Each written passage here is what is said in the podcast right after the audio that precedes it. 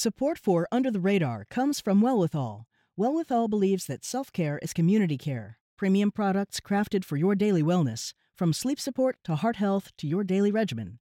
20% of Wellwithal's profits are committed to leading the fight for health equity. They won't stop until it is truly well with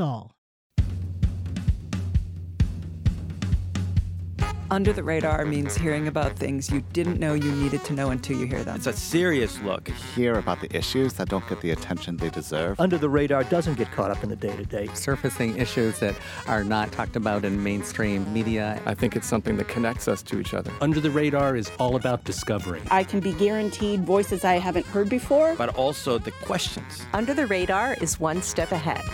I'm Callie Crossley. This week on Under the Radar with Callie Crossley, they are known as cord cutters, the cable and satellite TV subscribers who started a movement by instead turning to the internet for entertainment, especially free or low cost video on demand.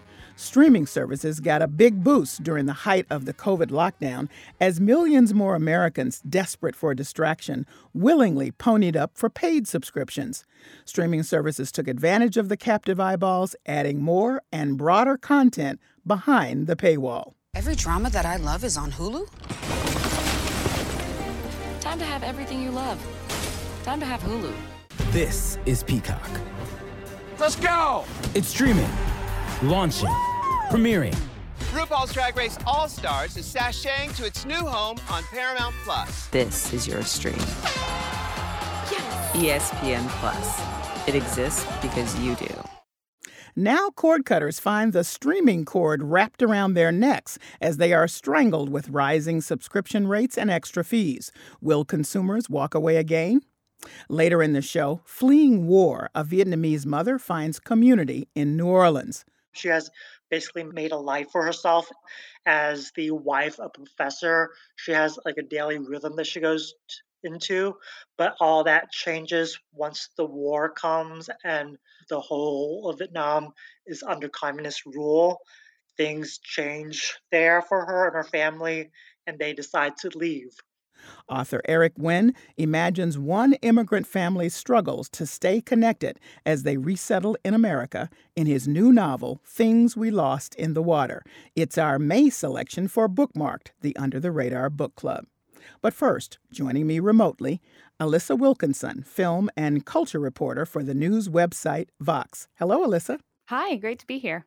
Kevin Westcott, Vice Chairman of Deloitte, who leads the company's U.S. technology, media, and telecommunications practice, as well as the global telecommunications, media, and entertainment practice. Hi, Kevin. Thanks for having me, Callie. And James Jim Willcox, Senior Electronics Editor, Consumer Reports.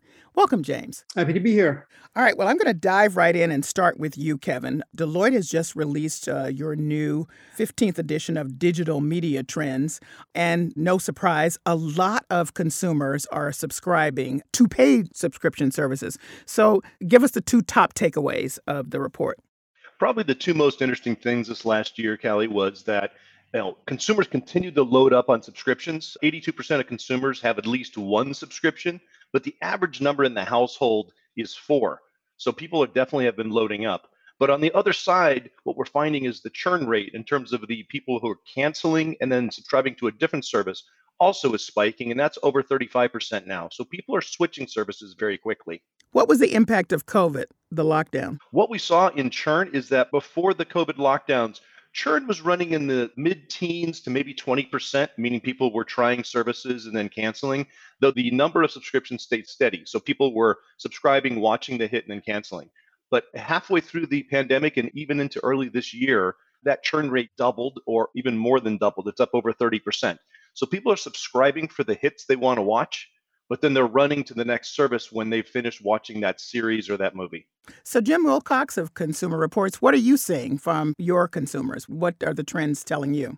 So, I mean, like Kevin said, I think the challenge for the industry is churn, that people can jump in and out of services. Certainly for consumers, we're always in favor of more choice. And there's choice now in the TV market, and that's something that historically has lacked it. But it's also added some complexity for consumers as they now try to navigate their way through a variety of different services to try to get all of the content that they want to watch. You know, it used to be pretty simple from cable. You would just get cable and then maybe you get Netflix. And now you have to look at all the different services to see which ones are going to meet your needs. You know, as Kevin mentioned, people are finding now that they have to subscribe to multiple services and they tend to add up in cost. So a lot of times people thought when they were cutting the cord that they'd be saving a lot of money. And I think what a lot of people are finding is that they're not saving the amount of money that they thought that they would when they first got involved in this. So, Jim, do you think that they're now paying more than they paid when they had cable? I don't think they're paying more, but I think that the promise of cord cutting, and, and, just to be clear, it's not really cord cutting because people tend to go and get their internet from the same company that had provided them with TV. So they've really traded one cord for another. But I think that the expectation was that you would be saving lots of money. And when these services, particularly the ones that were designed to replicate a pay TV package, they started out around $35 a month for like DirecTV Now or Hulu with Live TV. They're all in this 60 to $65 a month range right now. And when you have to stack additional services on top of them, a lot of times consumers are paying close to what they paid, particularly if they had a bundle, because you're also going to still have to pay for broadband. But I think that the good news is that they're probably getting more content that they actually want to watch, even if they're not saving a lot of money. So, Alissa, from a pop culture perspective, what are you saying as trends for consumers? Are they sort of sticking with even as they understand the pay landscape? And what are they willing to just chuck almost right away? Yeah, it's really in flux, partly because lots of different shows and movies have been moving around to different services. So, pre pandemic, we already knew that there was going to be a big shift during 2020 because there was plans to release Peacock by NBC and Disney Plus by Disney and, you know, HBO Max was going to be this new thing. We weren't really sure what it was going to be. And we knew that there was going to be diversification and that some shows that used to all be, for instance, on Netflix were going to be now moved out to the streaming service from their studio or their distributor. What's the impact of that? The impact has been really interesting. I mean, a lot of it's just been watching people try to settle into what they actually care about. There's a lot of people who never thought they would ditch Netflix, maybe, but then discovered that actually they spent 50% of their time watching The Office on Netflix and maybe they don't want it now that they don't get The Office.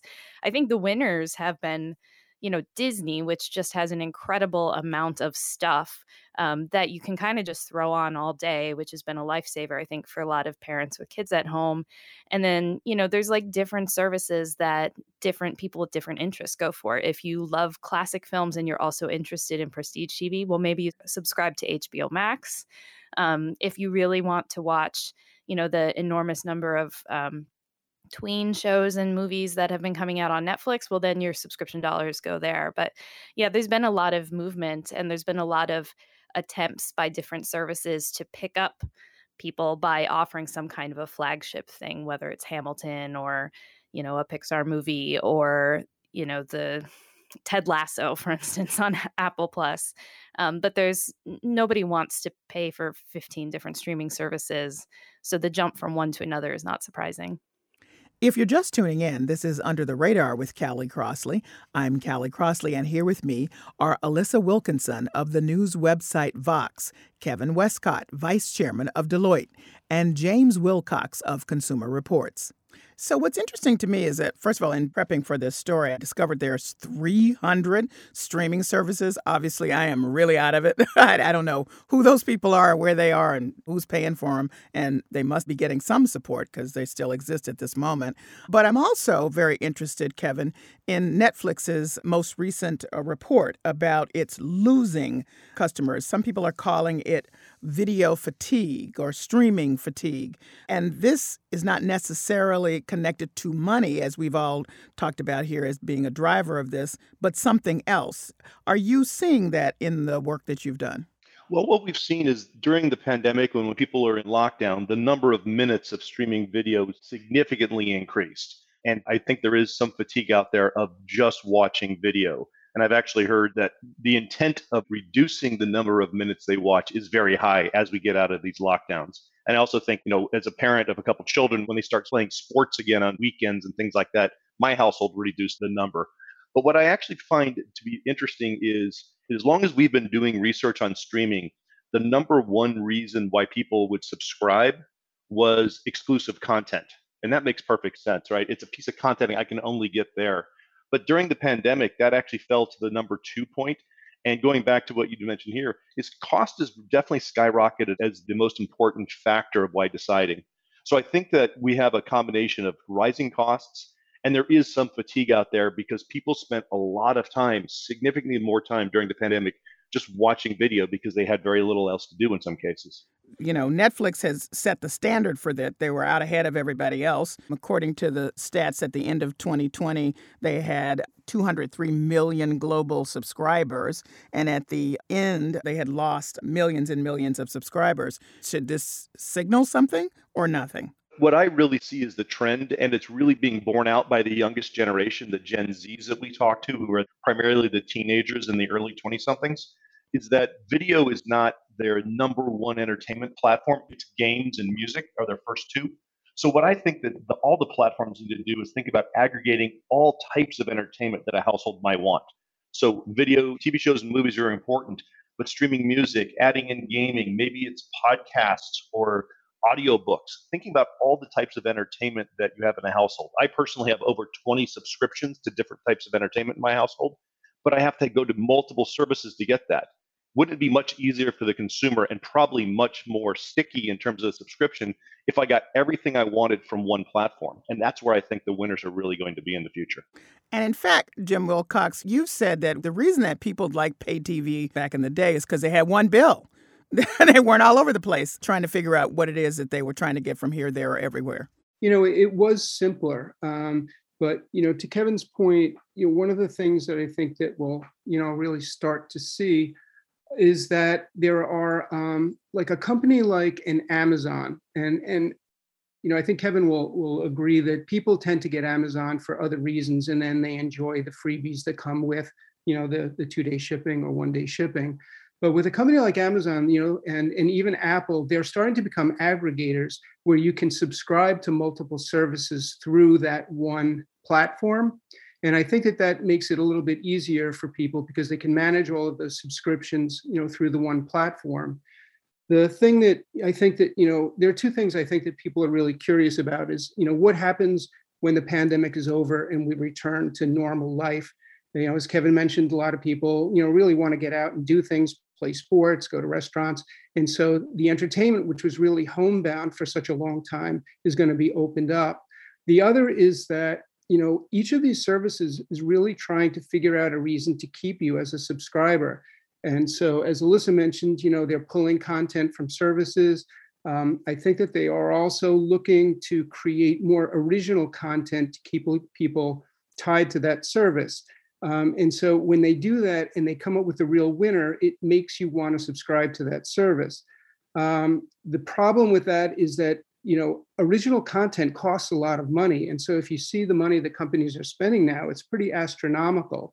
And so, you know, they want to be able to keep you tied to that service, but they're also able then to leverage that content internationally. And that's something that a lot of things, like Netflix years ago, would just license for the US. And then they found they didn't have the rights in foreign territories. When you have original content, you can do that, but there's a high cost involved. So I think that for consumers, it you know it's really going to be an interesting year as the pandemic lifts and then they start making decisions about which subscriptions they're going to keep because in addition to entertainment you know there's they've they've really gotten subscription to a lot of other things that we haven't thought about. So you know health and fitness services music services um, and even food services. So i think that there's going to be a subscription overload and probably in the next couple of months consumers are going to have to make some hard choices about what they're going to keep well, I can certainly say that my family and I buy different subscription services. So this is embarrassing. We have Amazon Prime, Starz, Hulu, HBO Max, Disney, Netflix, Peacock, and I'm thinking about Paramount Plus, though I'm mad about it because they're putting my HDTV behind the paywall. So I'm just saying that's ridiculous, and we know it, and we're going to make some decisions about getting rid of it. But we have been able to, Alissa, exist in this multi streaming services world because we can share the passwords. Now, there's some conversation about not allowing people to do that. And I think personally, that's going to make a huge difference. What do you think? I think it could. Yeah. I mean, I know a lot of college students, for instance, who only have access to things because they use their parents' passwords. And um, certainly, you know, my, my mom uses my Netflix account um, or has in the past, anyhow. Um, you know, but it, a lot of this it comes down to the way people always interact with software platforms which really are what these are at the end of the day which is that they get used to something. You you know something feels weird at first and then you get used to it and it just becomes the normal thing. And the the fact is that a lot of streaming platforms still are pretty cheap like they add up but at the moment you sign up they say oh, 79 799 a month you know for the next 6 months. You're like sure I have 8 bucks and then you forget about it. Um so I'm curious to see as people move back into lives where they don't totally center around screens, um, if there'll be some people who are just you know forgetting that they were even subscribed in the first place and then it pops back up and they're like oh yeah that's right. That's a thing that i that i have Mm.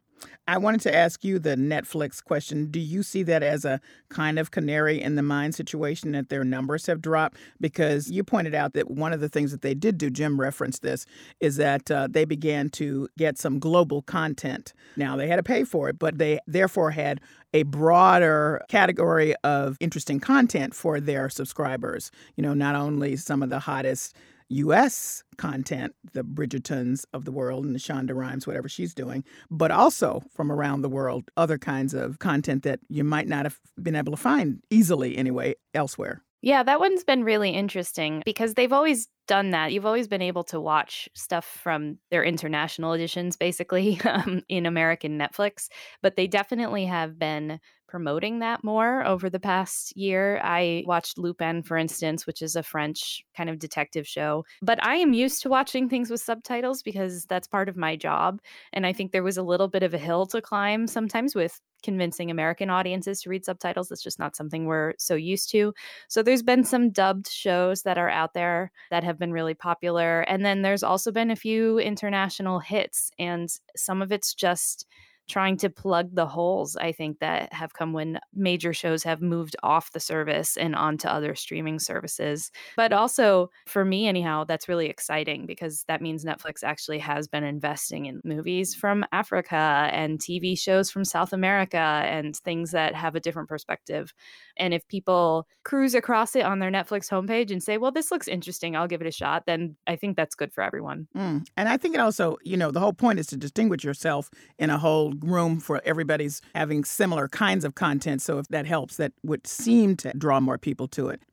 If you're just tuning in, this is Under the Radar with Callie Crossley. I'm Callie Crossley, and here with me are Alissa Wilkinson of the news website Vox, Kevin Westcott, Vice Chairman of Deloitte, and James Willcox of Consumer Reports. I want to circle back to something that Kevin said about audio subscriptions, and people are now starting to subscribe to that. Here's Apple CEO Tim Cook announcing this month the launch of Apple Podcast subscriptions. We're also introducing Apple Podcast subscriptions, which enables you to unlock new content as well as additional benefits like ad free listening, early access, and much more.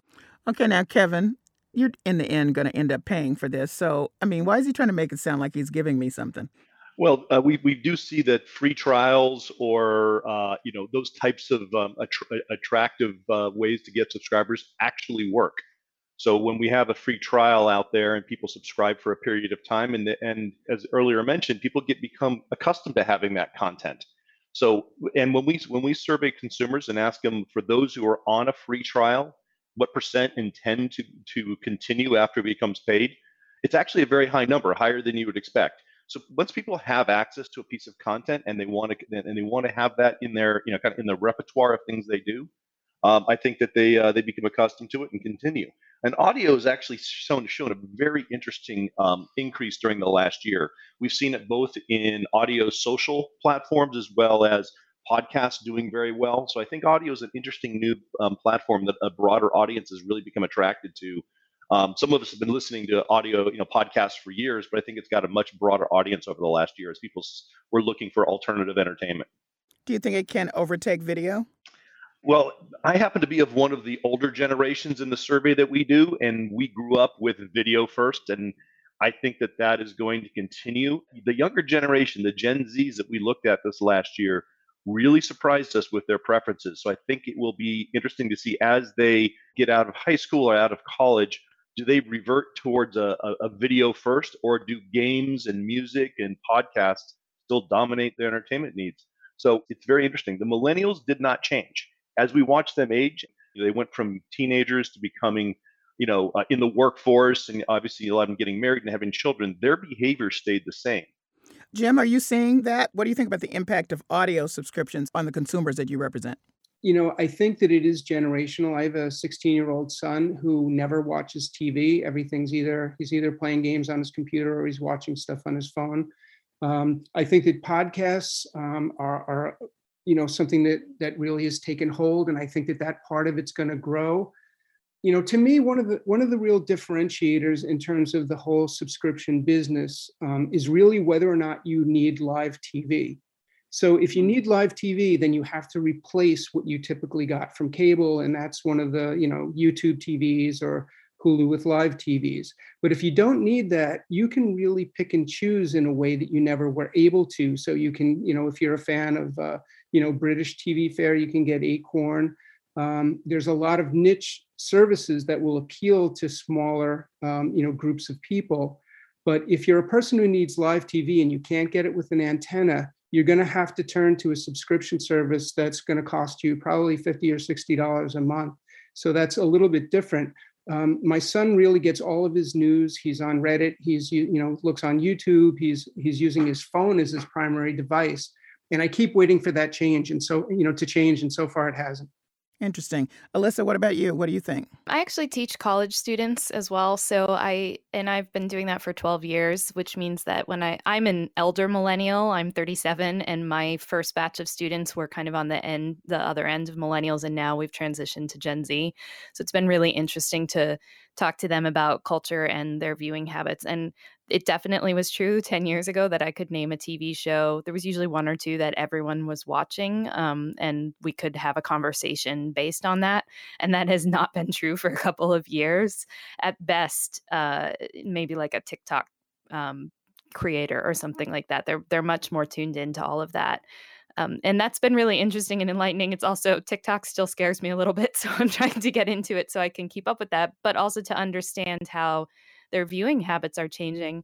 And it's kind of funny, actually, when you put it up against a streaming service that did not at all uh, succeed last year, which is Quibi, Oh, which was supposed to grab Yeah. the short attention span content and put it on people's phones, but it had more of a TV content uh, idea behind its creative process where there's like movie stars and there's stories and they're episodic and it just bombed it absolutely bombed um, right out of the gate and became kind of a running joke. And you know there's a lot of reasons that that probably happened but certainly one of them is that there's something about the actual material that's being delivered to you know gen z through phones and through these different delivery mechanisms that is different than what we think of as television with a story or you know even reality tv Do you think that that might have worked if their emphasis had been on audio and gaming? It's certainly gaming. I mean, gaming also works for older people too. I think there were a lot of people who, um, there's some evidence that people game on their phones to kind of stem off anxiety. And there was a lot of anxious people trying to do that over the past year. So I think that there's some diverse streams of content that could have come through something like Quibi that had so much money behind it that might have actually been able to turn out content. But it felt like a very old idea of what people want to watch on their phones. But in a package that was supposed to imitate something that's much more new and fresh. So I'm going to ask a question that, Alissa, this may be more in your bailiwick than other people, and really none of us are experts, but I'm just curious at your response.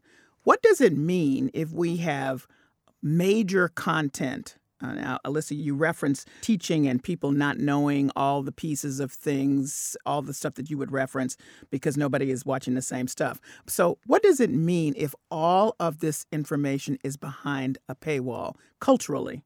What do you think it says?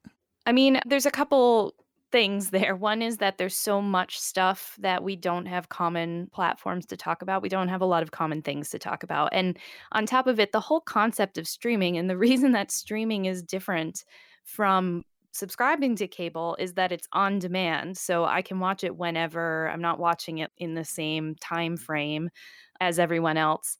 And once in a mm-hmm. while, a show kind of hits and people are watching it together. I think of like WandaVision or The Mandalorian on Disney, and people kind of talk about it from week to week. But that is now the exception and not the rule. And even as recently as Game of Thrones, that wasn't true. And it means that the viewership is lower and there's just not as much common point of conversation. And on top of it, it is behind a paywall, which means a lot of people are automatically going to be locked out of that. So I don't know what that means on a grand cultural scale, but I don't love it. I think it's good for us to have things to talk about in common. And we're trying to find those wherever we can. And it's just becoming more and more granular and more and more scattered. What would you say, Jim? So, as we were talking about this, the thing that occurred to me is that we're only talking about subscription services, and part of the fastest growing part of the business right now are advertising based, quote, free services. So, there are dozens of them now. And so even companies that have a paywalled service are looking at ways, once they've sort of hit their subscription uh, numbers, they're looking for ways to build it beyond those people who are willing to pay. And so I think that we'll continue to see services that, like HBO is about to launch a free ad supported version of its service, Peacock has that. So I think you'll see some tiered services. You know, from a social standpoint, I'm old enough to remember the term of talking around the office water cooler where there was destination TV, I guess is what you would call it, where everyone talked about a show. So if Friends was on or Seinfeld or something like that, there was just something in the cultural zeitgeist that just made everyone talk about that. We're far more fractured these days in terms of what we watch. There are some things, Alissa mentioned, that you get a majority of people talking about, but I feel like there's just sort of a social interaction that we lose not having that commonality of a shared experience. And what say you, Kevin? Well, I'll agree on the ad-supported aspect very much so. Last year was the the year of ad-supported. Prior to last year, less than a third of the uh, of the the consumers we talked to were using ad-supported, and that basically doubled uh, during the year. As for the cultural aspects, I have not really done a lot of thinking about that, but there was a commonality. Um, I, I, grew up very much the same time frame with appointment TV. So you know, Thursday nights at eight o'clock, we had to be watching television and the next day you could talk about those episodes in, in the office or with your friends. Um, I, I, see that only now with some of the, you know, let's call them the streaming blockbusters, the ones that everybody is watching. Uh, but I do think that we've, you know, we, we've we've given up that commonality for massive choice. I mean, people always ask me who's winning the streaming wars, and what I always say it's the consumers, because the consumers have all these all this choice, and too much choice can be can get confusing but I can find niche content that interests me at any time. I'm actually watching 10 and 10 and 12 year old uh, British TV shows right now that I found fascinating. My kids think I'm nuts, but you know, it's it's a niche piece of content that I really enjoy. So I think the consumers have got a lot. They've gotten that choice, but we have lost that kind of common ground in terms of you know what what was on at eight o'clock last night type of uh, discussions. And Kevin, do you think consumers will continue to be in, in control if price is a factor that continues to be? I think consumers, you know, the, the ease of switching today is probably a detriment to the services, but a benefit to consumers. We can all remember probably trying to cancel or change our pay TV subscription 15 years ago. And the questions were Have I fulfilled my multi year contract? I need to return equipment or have a truck roll to my house. Now it's a couple mouse clicks. So it's you know I, I think consumers will continue to have that. The question then becomes who wins? Is it the most content? Is it the best price? Is it the options of taking ad supported? Is it the platform with the vast majority of all the content I want? And that's actually where I place my bet. And as I said earlier, that platform that can offer me video, music, games, digital books, all these things, that's where I'm going to gravitate to because I do like that single bill concept but I can also within that single bill make other trade-offs within there. So I think that those are the platforms that'll win. But I think as long as consumers continue to have this choice, and it's a decision of where do I want to spend my money, and I think that's also you know not being forced to buy quote a bundle is a is a great thing for consumers. So I will note um, a story in Variety that uh, Disney is slashing its linear TV in Asia with an 18 channel closure, says the headline, shifting all of its focus to Disney Plus. Is this something significant that we should all be paying attention to that will have some impact on these shores? Kevin. I think that all we have to do is look at the amount of content that's now being produced direct for streaming. So I think that that trend is definitely there. We've seen this for a while. It started with some of the earlier streaming platforms commissioning their own content. But now the large platforms that are owned by the studios are producing content with the intent it's going to streaming first. That is its destination. And with the penetration of streaming in the United States being over 80% and pay TV being quite a bit less these days, I think this is this isn't just the trend that happened during the pandemic. I think this is permanent. I think streaming will become the dominant source of content for folks, but I do expect to see a diversification of the business models in the streaming side. Jim, how do you respond? I mean, something very similar. Sometimes it depends on the type of company that you are. You know, with a company like AT&T, with their streaming platforms, it's a, it's a small part of their business. Their business model, like Amazon, is really something else. And so it's just another way that they can keep you tied to that company. And hopefully, you know, you subscribe to their cell phone service or you buy stuff from them. Those companies are going to be a lot different from those like a Netflix, where their whole business model is based on streaming. So I think that we're really in an interesting period of experimentation, both by the companies in this business and consumers, where companies are trying different types of services. They're trying different types of offerings. You know, is it going to be free with ads? Is it going to be a subscription service? What's the right price to get people to subscribe to a service? And consumers are kicking the tires on multiple services, trying to see which ones really meet their needs.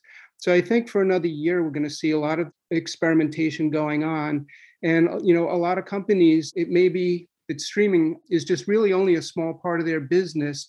They may decide that the escalating costs really aren't worth it unless there's another reason to keep people tied to them. So I just think it's going to be an interesting year for both consumers and businesses as they try a lot of different business models to see which ones stick. Alissa, you got the last word. I, I agree with that. And I also think what is true is that millennials are moving into being the, you know, kind of the middle section of the market. And millennials are proven to love subscriptions to things. Um, it's nice to have a fixed cost and know that you're going to get X things for that cost. And I think the sea of streaming options right now is really bewildering. And having a nice curated set of things to buy is great and it'll differ from cable in that it will be on demand but it will still be basically us moving back towards that. At the same time all of the niche services really are a boon to you know i mostly cover movies and services like the criterion channel and mubi are super popular with film people and that will never be a majority of the market but they will be very excited. The same people who will also pay money to go see a movie in an art house theater are going to pay 10 bucks a month to have access to world cinema.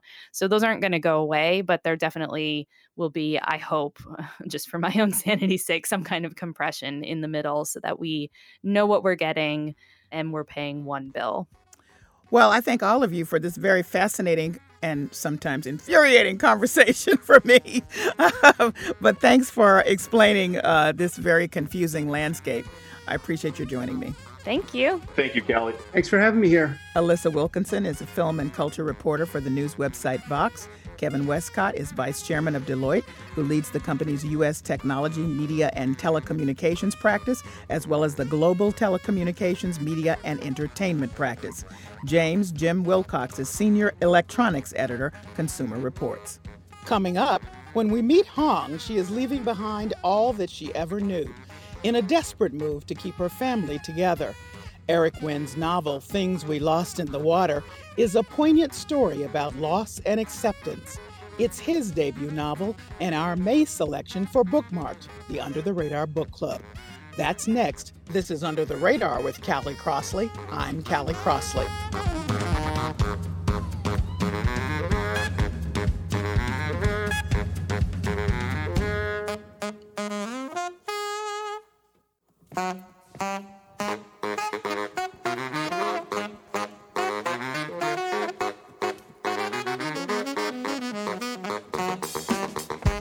Callie Crossley, and this is Under the Radar with Callie Crossley. And now for the part of the show we call Lagniappe. That's Creole for something extra. New Orleans natives are typically thought of as descendants of the Africans, French, and Spanish who arrived on the Gulf Coast in the 17th century. But for nearly 50 years, the city has also been home to a community of Vietnamese immigrants who have added to the city's ethnic gumbo. Eric Nguyen gives us an intimate look at that community through the fictionalized lives of a mother and her sons in his debut novel, Things We Lost in the Water. Eric Nguyen is editor in chief of DIAcritics.org, the online journal and blog of the Diasporic Vietnamese Artists Network, or DVAN. And Eric Nguyen joins me now from Washington, D.C. Welcome to Under the Radar. Hi, thanks for having me. I'm delighted to have you. Let me start by saying I love this book. Love, love, love. Love it. So good. So, congratulations to you. Thank you. I like to uh, give my authors a chance to describe their own work. Um, so, how would you describe your novel?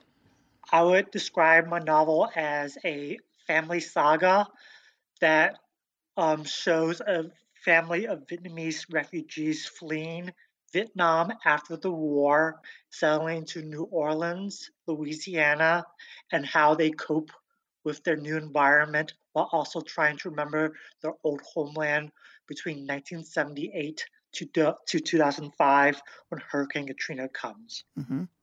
Now, why did you want to write this story? Um, I first met the New, the Vietnamese community in New Orleans about, I would say, eight, nine years ago. And I just learned so much about them, what they've been through. At the time, I was trying to write something more autobiographical, something about my own family, um, but I couldn't really get to it. And learning more about this community, I saw a lot of similarities to my own family, but also something that I'd never really seen before, um, mainly Vietnamese Americans in the South. And I thought that it would be a great story to tell. It was a story that wasn't told a lot before, and I wanted to highlight this community of resilient and strong people. So tell us about the main characters, um, whose names I'm going to butcher right now um, Huang, Tuan, and Ben. Okay, so Hung, she's the mother of this family. She is about in her late 20s when she flees Vietnam. Before she has fled Vietnam, she has basically made a, made a life for herself in Vietnam as the wife of a professor. She has like a daily rhythm that she goes into, but all that changes once the war comes and basically when the South Vietnamese loses and the whole of Vietnam is under communist rule, things change there for her and her family, and they decide to leave.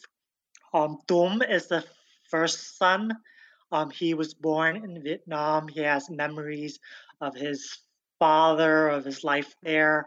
Um, and once he gets to New Orleans, he's trying to deal with that loss um, as well as trying to fit into this new American life that he has. And the third character we have in the book is Ben, or has as he later goes by Ben, and he was born in a refugee camp, so he has no recollection of what Vietnam is. Um, all he really knows of is New Orleans, of America, and his story is of learning of his past, but also trying to become his own person. He really sees himself as this independent kind of person and trying to pave his own path for him. So let's start um, with how the family ends up um, in New Orleans, how they escape from uh, Vietnam. I'd love you to read the scene on page 30. When the time came to leave, Hung didn't believe it. That night, an old man with a dirty beard arrived at the house. They packed a suitcase, and Kong paid the man. They followed him into the jungle. The old man, who must have been at least 50, ran like a teenager, and they tried to keep up with him, though the thick, moist air that made it hard for Hung to breathe and run and carry Dum at the same time. A storm was coming. This was why it was so humid. Was it safe to go into the water now? Dum cried, and Hung had to cover his mouth. Please be quiet, Dum. Please, she begged. He cried louder, and she felt his hot breath on her palm. When there was a sudden noise, she nearly let go, but didn't. They all stopped running. The insects stopped their singing. The birds stopped their calling. It was the first time she had ever heard complete silence in the jungle. It sounded like a gunshot, said Kong after a lengthy pause. Are they after us? Then, in an accusatory tone, Kong yelled at the old man. Are you one of them, old man? Are you ambushing us?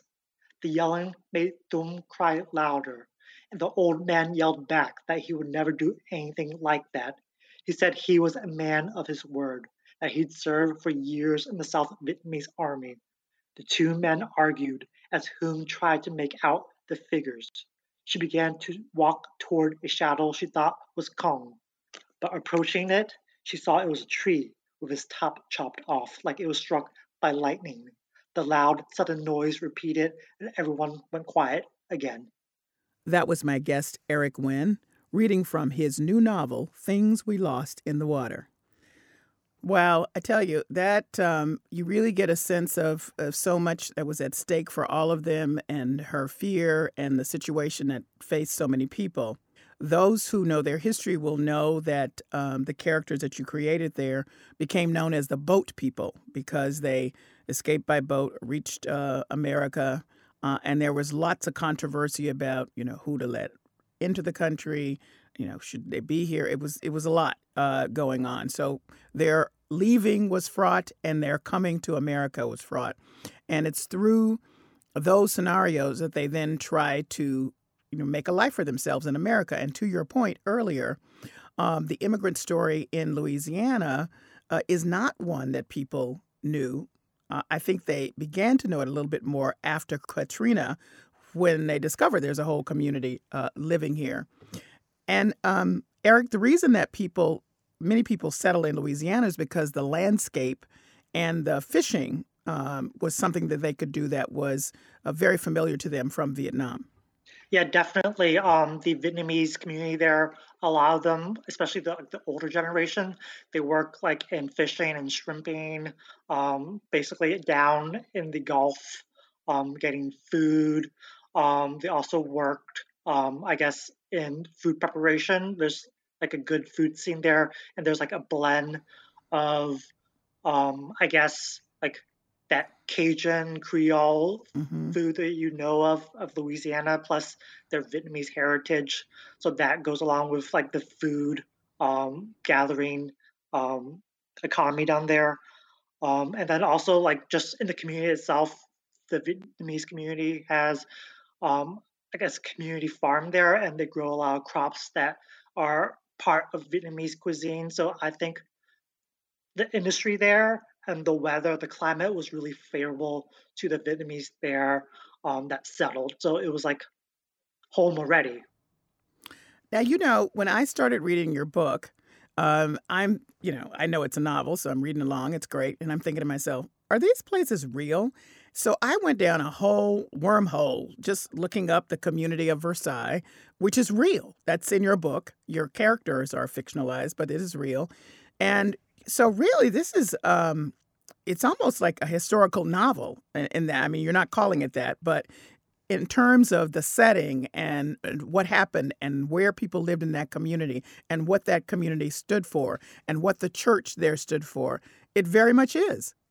Yeah, definitely. It was part of my research when I was in New Orleans. I visited New Orleans a lot when I was in grad school in Louisiana, and there is a whole community there. At first, I was really surprised to find it there because um, we don't really associate Vietnamese people with Louisiana, but they have a whole community there. They settled at first in Versailles, which, well, it was Versailles Arms Apartments. Um, it was government housing at the time that people were provided with um, to get on their feet. Eventually, Versailles did close down, and people moved into like the suburbs more into like their own homes, which is where we lot, we see a lot of Vietnamese now. Versailles no longer exists; it was closed down. Um, but the Vietnamese community is still there. The church is still there. Um, everything is still there. It's just really evolved from the first time that they settled down in Versailles into something that they're more part of the New Orleans community, um, just like anyone else. Mm-hmm. To be clear, uh, where Versailles and where this community generally is is something known as uh, New Orleans East, which yes. I, some I have people in New Orleans and Louisiana, but I didn't know about New Orleans East. First learned about that through The Yellow House by Sarah Broom. Don't know if you're familiar with it, but it won yes. it won the nonfiction um, award for the National Book Award in 2019, and as she wrote of her family, nobody even knew that it existed because it's 15 miles from the French Quarter, just to put some some uh, parameters for people in their mind, geographical parameters.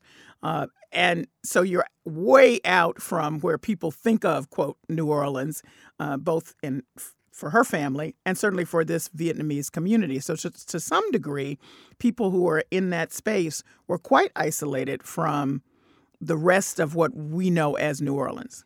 Yeah, definitely. Um, New Orleans East is a kind of, I would say a lot of people feel like it's forgotten. A lot of people that I've talked to from New Orleans East feel like it's a forgotten part of the city um, because it's just kind of out there. Like even if you drive from like the French Quarter into New Orleans East, like it's a very different feel. It feels like you're in a like even a different city, a different town, because like the landscape is totally different. Um, and I think Sarah Broom's book, The Yellow House, is a very good introduction to that area. She describes it perfectly in my mind um, of what it is to live in New Orleans East in this kind of, um, I guess, forgotten place, mm-hmm. place that's kind of bare bones. Um, and I, I feel like I hope I hope that my book kind of adds to the literature of that place because people do live there. It is part of New Orleans, like the city proper, that people again always forget about or don't even know about. Uh, and there are a lot of lives there that need their stories told. So mm. I felt like this is my contribution to that community um, by showcasing like there are people who live out there. Oh, definitely. No, you you made your point well. So your the title of your book is Things We Lost in the Water, and in fact, your story is framed by water all through it. Um, the Versailles community that we were just talking about is located near part of the bayou. Um, later on in the book, the pool plays a part, a major part for one of your characters, and of course, the water bringing um, all the family to New Orleans to begin with, um, out of Vietnam. So why water? Why why was water uh, such an important symbol? Um, I think for Vietnamese people, like water is a very important symbol. The word for water, nước, is also the word for nation. So like it's already ingrained in our language that water is important. The whole country is like basically on the coast. Seafood is really important to Vietnamese culture. Um, but then it gets its meaning kind of doubled um, when you talk about the Vietnamese refugees, the boat people who escaped by water, because water was a way to save themselves, to escape from this oppressive regime. At the same time, water can kill you. A lot of people who tried to escape by boat from Vietnam died at sea. So for Vietnamese refugees, I think it's kind of part of our cultural memory that water, yes, is important, but water can also kill us. Um, I think that meaning is kind of doubled even more when we talk about Louisiana. Louisiana is a state that is really dependent on like the water at the Gulf. Um, we're talking about the shrimp industry, oysters, crabbing. That is very much part of the economy. It feeds people, so it's kind of a nourishment literally and then nourishment to bring in money. Um, but at the same time, as you know, there's Louisiana's at, at water's mercy. There's hurricanes. Um, there's erosion. It's losing land. Places are getting destroyed because of storms that have water. So I think I was trying to explore that kind of duality of water, something as life giving, something as essential for survival, but also something that can kind of kill you if something really bad happens. So the title is Things We Lost in the Water. Who is we and what do you think was lost? I think for the book, it was definitely my main characters, the three main characters, the mother and two sons. Um, they've lost basically a country, through the water by escaping by sea. Um, but I think they also lost part of their family. I mean, like a father, husband was left behind, and with that, a history. Um, and I think that's what the, all three of them are trying to grapple with is that loss of history of family and trying to make something new in their new environment. Um, and I feel like that's also like kind of a metaphor for Vietnamese Americans, Vietnamese refugees and immigrants um, when they left Vietnam on boats like my parents did. They lost, like my characters, a country, a whole way of life. People who like once doctors or lawyers um, in Vietnam came to America that start at the bottom being janitors, factory workers. Um, so basically, they lost everything, everything of their life and have to start over again. Mm-hmm. So I think things we lost to the water really encapsulates what I see as something that's integral to Vietnamese diasporic history after the war.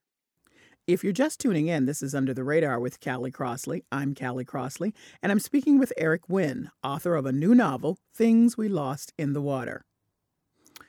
So, what we generally read, because it's true, uh, when we uh, read the stories of immigrants and settling into America, trying to figure out who they are in this new place, it's always a, a, question about assimilation. I know it's a dirty word for a lot of people, but in your book, it's very interesting over the years because you note you, the book is divided into five parts, and each part advances the years, and you get to see how the family is more and more, to your point, integrated into New Orleans. I mean, they're Vietnamese, but but now um, Hong thinks of herself as a New Orleans person, as she should, and she's American.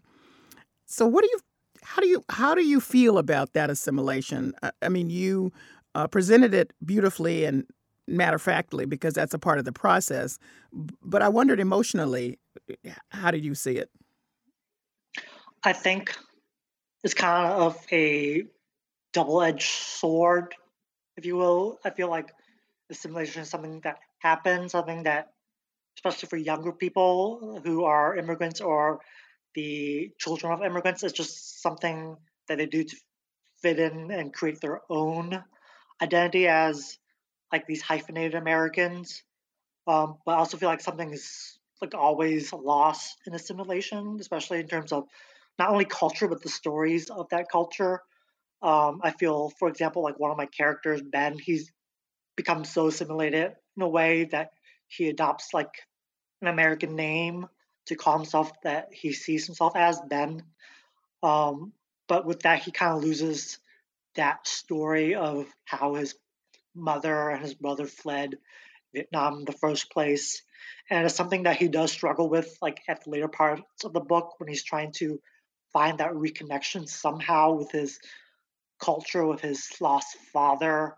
So I think on the one hand, assimilation is something that you do to survive and also create like these new identities. Um, I, I want to like emphasize that that sense, that sense of agency in that. Mm. That assimilation can also be a kind of empowerment of creating like this new identity for yourself, um, which I feel is like, can be very powerful for a person. Mm-hmm. Um, but I also feel like you do lose something. Assimilation kind of necessitates you lose something, and that something might be hard to get back or might be lost forever. So I, I feel uh, it's like a mixed feeling that I have when it comes to assimilation because again you get so much out of it, but then you also lose so much out of it. I think for a lot of immigrants, a lot of children of immigrants, it's always that balancing act between how much you can stand to lose versus how much like you want to gain. Mm-hmm. And I think we mentioned earlier in our conversation that some of the young people, particularly the second generation for sure, and, and more, have moved out of uh, the New Orleans East from this, what was tight knit community into other parts of the city as they should. And some of that assimilation has uh, drawn a lot of attention because Um, the foods of uh, New Orleans have embraced Vietnamese uh, traditions, like this bake shop, the uh, Dong Phuong Bake Shop, that has been noted by Gourmet Magazine and others for the best uh, French bread, which you know uh, goes into making banh mi. And of course, it also makes king cakes, which is very traditional in New Orleans. So you have that mix going on. Um, there are now people serving on uh, city council. There are local TV anchors. Um, there are the presence of, of the Vietnamese community is as everybody else that's there. It's just now um, someone coming in sees a very different thing than than um, they might have back in 1979, 1978, um, when when people first started coming in, in big groups. Yeah, definitely. Um, the Vietnamese population in New Orleans has definitely had like been assimilating within the last couple of like probably a decade or so, um, especially with the younger generation who basically grew up American. They learn English, they get education, they move out, not only into other parts of the city but other parts of the country. Um, and then they might come back. Some might just stay in the city, and they contribute in very different ways. Like you said, um, foodways in particular. There's a lively, I would say, Vietnamese fusion cuisine scene down New Orleans, where uh, people are mixing Vietnamese heritage foods with like the local Cajun um, Creole foods that But you know, loves. Eric, some people hate that fusion. They hate they hate that. they don't like that. They don't like that's a dirty word for a lot of people. just want to point Yeah. that out. yeah, definitely. yeah. yeah, Um, definitely. Um, those changes, I feel like some people will like, some people will not like. I feel like that's just a natural evolution when you have like different, a diverse population among each other. They like to try different foods from other cultures and like mix things up. I think it's very natural though. And finally, what do you want people to take away from the book? I think I want people to take away that Asian Americans belong in the South. They are part of the South, like I just said. Um, also want to people to take away, I guess, the Vietnamese American experience um, of what was lost, but also what was built. What was built was a community, new identities, new ways of living. Um, resilience. I want people to take away that strength of the Vietnamese American community and what they've been through, particularly the Vietnamese American community in New Orleans and what they've been through. Thanks for joining me. Yeah, thank you for having me. It was a really great discussion. Eric Nguyen is the author of Things We Lost in the Water, his debut novel, and our May selection for Bookmarked, the Under the Radar Book Club. It's available in bookstores and online now. That's it for this week's show. We're on the web at gbh.org, news under the radar with Callie Crossley, and available for download wherever you get your podcasts. Under the Radar with Callie Crossley is a production of GBH, produced by Wes Martin and engineered by Dave Goodman. Angela Yang is our intern. Our theme music is Fish and Chips by We Are Two Saxies, Grace Kelly and Leo P. See you here at 6 p.m. next Sunday. I'm Callie Crossley. Thanks for listening.